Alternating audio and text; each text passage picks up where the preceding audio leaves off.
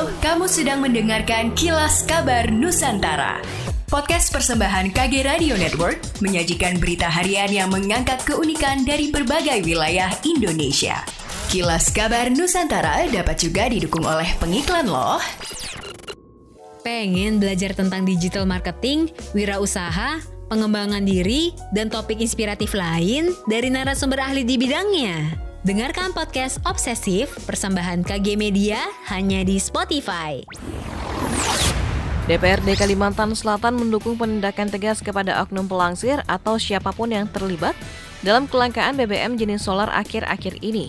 Ketua Komisi 3 DPRD Kalimantan Selatan Sahrujani menuturkan, berdasarkan informasi dari jajaran kepolisian, pengawasan dilakukan secara ketat untuk mengantisipasi adanya pelangsir yang membuat pasokan solar jadi cepat habis.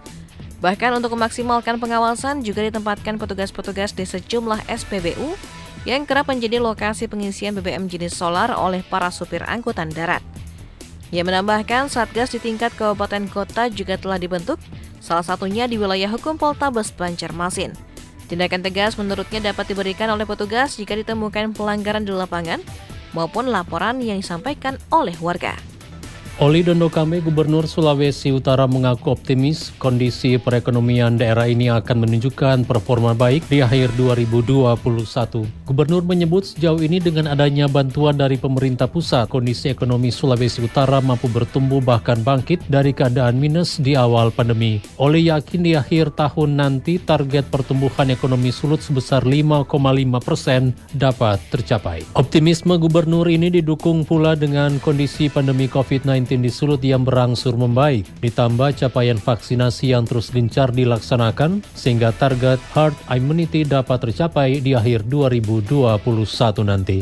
Wahana Lingkungan Hidup Indonesia atau WALHI Aceh menyorot kinerja Lembaga Konsorsium Tropical Forest Conservation Action Forest Sumatera atau TFCA Sumatera mengelola anggaran 160 miliar untuk perlindungan satwa di Aceh.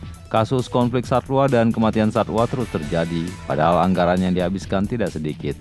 Direktur Wahana Lingkungan Hidup Indonesia Walhi Aceh Muhammad Nur dalam siaran persnya pada Rabu 3 November 2021 menuturkan sejak 2012 hingga 2021 anggaran yang digelontorkan oleh TFCA Sumatera yang pengelolaannya dilakukan oleh 12 lembaga konsorsium mencatat 160 miliar rupiah lebih jika dibagi per tahun setara 17,7 miliar rupiah. Nur menyebutkan hasil pemantauan mereka sejak 2016 hingga 2021 sekitar 46 individu gajah mati. Sebagian besar karena konflik dan sisanya karena perburuan dan kematian alami. Kasus perdagangan kulit harimau juga terjadi. Konflik gajah dan manusia juga masih terjadi.